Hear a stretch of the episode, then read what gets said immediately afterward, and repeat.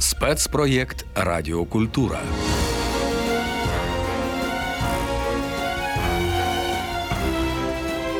Радіопубліцистичний серіал Авантюристи. 30 історій про героїв і лиходіїв. Історії написав і прочитав відомий письменник Владислав Івченко.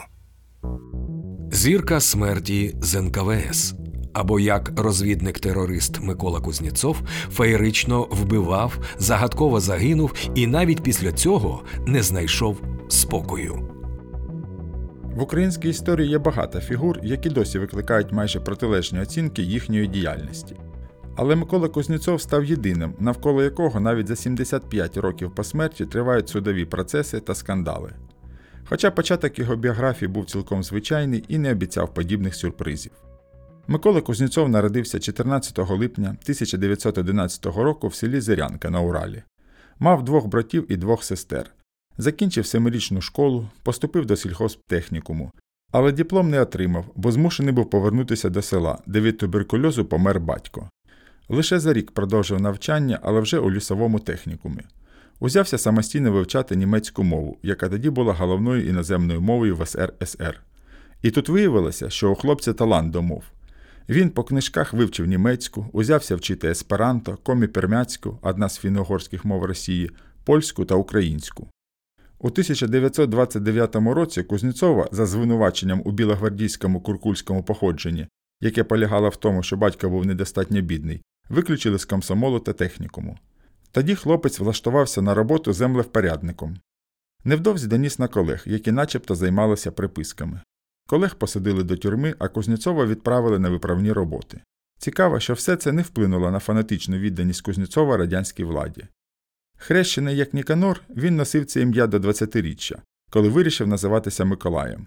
Мабуть, це ім'я виглядало більш радянським.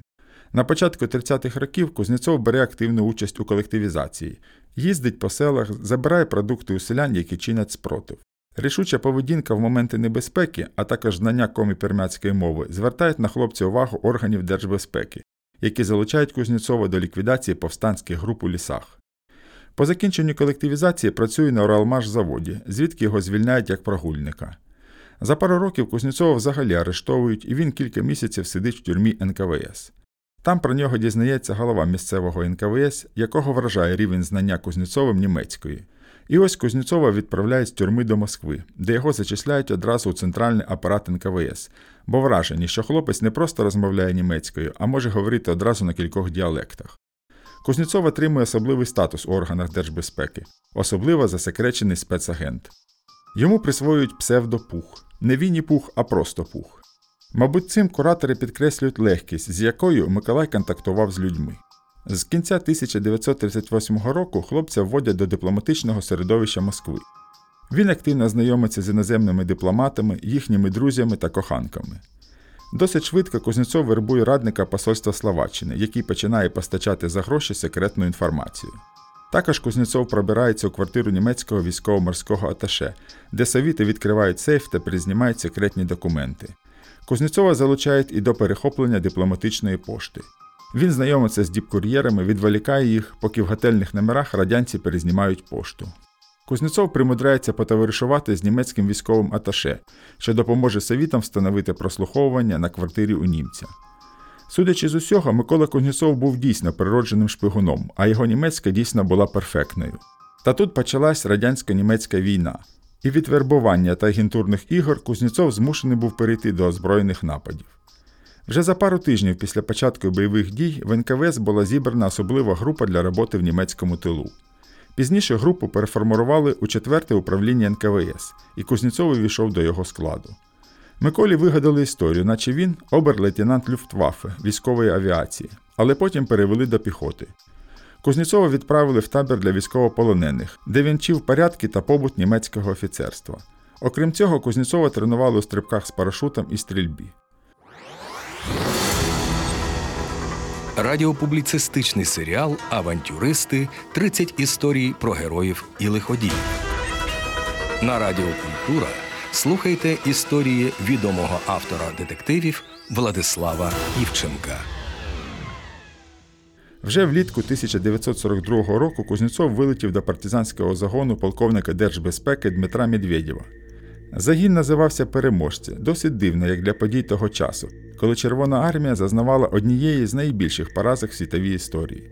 Та совіти намагалися зробити вигляд, що все ще попереду. Переможці базувалися у лісах під Рівно. Цей обласний центр після польської та радянської окупації став столицею Райськомісаріату Україна, покруча, які нацисти створили на захоплених українських землях.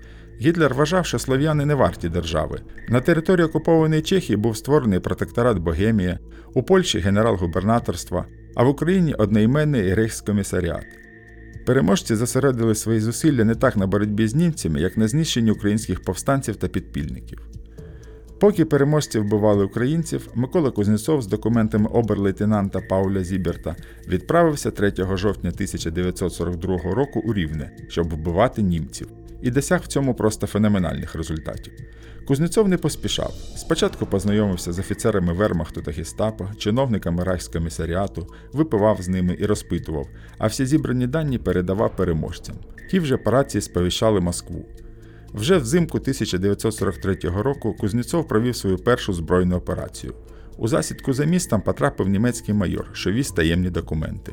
З них, зокрема, совіти дізналися про величезний бункер, який побудували під Вінницею для Гітлера. Наступною жертвою Кузнєцова мав стати заступник райськомісаріата Пауль Даргель, який уславився численними акціями терору проти мирного українського населення. Але спочатку Кузнєцов переплутав машини і замість Даргеля вбив іншого заступника та його секретаря. Вже за 10 днів Кузнєцов зробив нову спробу. Цього разу він не стріляв з пістолетів, а скористався протитанковою гранатою. Даргель був важко поранений, йому відрізали обидві ноги і літаком відвезли до Берліну. Сам Кузнєцов при цьому був поранений осколком гранати в плече, але діяльності не припинив. Москва замовила Кузнєцову нацистського генерала Макса Ільгена, який командував так званими східними батальйонами, військовими частинами, набраними з колишніх громадян СРСР. Причому в Москві хотіли, щоб Кузнєцов захопив Ільгена живцем, а потім доправив до партизан, звідки генерала мали відправити літаком до Москви. Кузнєцов влаштував засідку, захопив бойового генерала разом з водієм, але з'ясувалося, що партизани відійшли зі своїх баз, і доправити їм полоненого неможливо. Тоді Кузнєцов просто застрелив і генерала, і його водія. Вже пізньої осені 1943 року Кузнєцов здійснив свій останній напад у Рівному, вбив головного суддю Райхскомісаріату Альфреда Функа. Єдиною ціллю у Рівному, яка залишилася недосяжною для Кузнєцова, став райхскомісар Ерік Кох. Кузнєцов двічі намагався вбити головного нацистського чиновника України. Спочатку на військовому параді на честь дня народження Гітлера, а потім під час особистого прийому. На тому прийомі Кузнєцов просив дозволу на своє одруження з дівчиною Фольксдойче, тобто німецького походження, але не громадянкою Третього рейху. Кузнєцов отримав аудієнцію з особистого питання, але Коха чомусь не вбив. Згідно з канонічною радянською версією, Кох виявився таким дурником, що розпотякав малознайомому офіцеру про плани великого наступу Вермахту на Курській дузі. І Кузнєцов вирішив, що важливіше сповістити про це Москву, аніж бити чиновника. Є інше пояснення того, чому Кох залишився живий, і ми до нього ще повернемося. Виникає питання, яким чином Кузнєцов міг в глибокому німецькому тилу вбивати нацистських високопосадовців і навіть викрадати їх. Здається, нацистів підвела їхня расова зверхність. Гітлеровці навіть уявити не могли, що якийсь слав'янський унтерменш зможе так опанувати велику німецьку мову, що його сприйматимуть за чистокровного арійця. Гестапо досить успішно боролося з партизанами та підпільниками, але виявилося безсилим перед чоловіком в однострої Вермахту із ідеальною німецькою. Радіопубліцистичний серіал Авантюристи 30 історій про героїв і лиходіїв. На Радіо Культура слухайте історії відомого автора детективів Владислава Івченка. Між тим у війні відбувся перелам, і нацисти почали відступати під ударами Червоної армії, підживленої потужною допомогою союзників. На початку 1944 року Кузнєцов, якого вже підвищили до Гауптмана, отримує наказ відступати разом з німецькими військами. Кузнєцов приїздить до Львова, де здійснює дві гучні ліквідації в своєму стилі. Вбиває голову уряду дистрикту Галичина Бауера та начальника канцелярії генерал-губернаторства Шнайдера. Нацисти знову лютують і вбивають заручників з числа мирного населення. Свідки нападів достатньо точно описують вбивцю, і у німців з'являється портрет Кузнєцова у формі Гауптмана. Він лякається викриття і тікає до своїх. По дорозі зі Львова Кузнєцова для перевірки документів зупиняють жандарми, але він розстрілює німців і тікає далі у супроводі двох своїх помічників. Вони залишають авто і йдуть пішки. Це були останні відомості про розвідника. Вважалося, що Кузнєцова вбили бійці УПА, які випадково зіштовхнулися з розвідником і впізнали Гауптмана з німецьких розшукових листівок. І тут починаються загадки. НКВС чомусь геть не цікавилося обставинами і місцем загибелі свого найкращого агента. Лише за 15 років із ініціативою колишніх бойових товаришів Кузнєцова було встановлено, що він загинув у селі Боратин на Львівщині. Кузнєцов з підлеглими відпочивав в селянській хаті, куди зайшли бійці УПА. Вони спробували роззброїти Кузнєцова, але той встиг підірвати гранату, від чого загинув. Його спільників було вбито. Повстанці вивезли тіла за село, де склали у старий рівчак і прикрили хмизом. За кілька тижнів в тих місцях німці облаштовували позиції, знайшли труп у німецькій формі, після чого хотіли спалити сусіднє село. Тобто навіть після смерті Кузнєцов продовжив нести смерть українцям. Німці перепоховали тіло, і лише за 15 років на те місце прийшли радянські пошуковики, які розкопали могилу і знайшли людські рештки. Згідно протоколу огляду, було знайдено біля 100 фрагментів кісток. Їх вивчення показало, що кістки належали чоловікові з ростом приблизно 175 см, віком 33-35 років, смерть якого настала приблизно у 1944 році. У трупа була відсутня права рука, а численні ушкодження на кістках та черепі могли бути спричинені уламками гранати, яка вибухнула поруч з тілом. Щоб переконатися остаточно, пошуковики відправили всі зібрані шматки черепа до Ленінграда, де фахівці спочатку склеїли з них цілий череп, а потім скористалися спеціальною методикою, яка дозволяла відтворювати зовнішність людини по її черепу. Це була методика професора Михайла Герасимова, який відновлював по ній зовнішність Ярослава Мудрого, Тамерлана, козаків, що загинули під Берестечком, та інших історичних осіб. Створене за методикою обличчя було схоже на фотографії Кузнєцова, то було вирішено, що знайдено саме його рештки. Урочисте поховання героя СРСР Миколи Кузнєцова відбулося 27 липня 1960 року на пагорбі слави у Львові. Кузнєцов був фактично канонізований радянською владою, став її одним з найславніших героїв часів Другої світової війни. Але були і такі, хто сумнівався, що у Львові похований саме він. Вони вважають, що замість Кузнєцова поховали рештки якогось невідомого, а сам розвідник цілком міг не загинути у 1944-му. Прихильники цієї версії вказують на те, що ОУН спочатку повідомляла про затримання людини з документами Пауля Зіберта. Повстанці розуміли цінність арештованого для нацистів, то цілком могли обміняти на когось зі своїх, тим паче українських націоналістів у німецьких тюрмах було багато. Так Кузнєцов міг опинитися у німців, які теж навряд чи б одразу вбили такого цінного кадра. А що як розвідник пережив війну, а потім опинився в руках американців? Такі феноменальні розвідники потрібні всім, то американці цілком могли працювати з Кузнєцовим. Тому совіти й не поспішали шукати залишки розвідника. До 1960 року Кузнєцов міг померти десь в США, і тільки тоді совіти влаштували знаходження його кісток і урочисте поховання.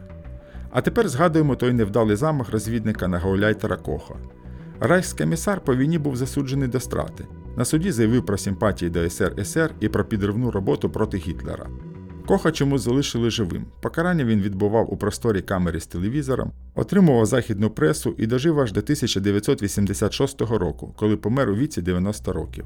А як Кох був завербований Кузнєцовим ще у 1944 році, коли підсумок війни був вже ясний. Саме Кох міг виміняти Кузнєцова у оунівців, а потім сприяти тому, щоб розвідник не загинув. А там і американці прийшли. Звісно, версія досить конспірологічна, але чим пояснити нинішню активізацію Росії у намаганні перепоховати рештки Кузнєцова? Спочатку росіяни просто хотіли їх забрати, а коли Львівська мерія відмовила, пішли до суду і намагаються забрати рештки за його рішенням. В Росії навіть заявляють про готовність викупити кістки Кузнєцова. Може цей поспіх пов'язаний з тим, що сучасні методи генетичного аналізу дозволять точно встановити, чи похований у Львові Кузнєцов чи ні. Рештки треба неодмінно вивести, що правда не заплямувала пам'ять найуспішнішого агента НКВС. У 2025 році має бути розсекречена особова справа Кузнєцова у московських архівах. Якщо цього не буде зроблено, альтернативна версія про долю Кузнєцова отримує непряме підтвердження. Подивимося. Ви слухали радіопубліцистичний серіал Авантюристи 30 історій про героїв і лиходіїв. Написав і прочитав відомий письменник Владислав Івченко. За режисерським пультом Марина Гольцева, продюсерка проєкту Світлана Свиридко.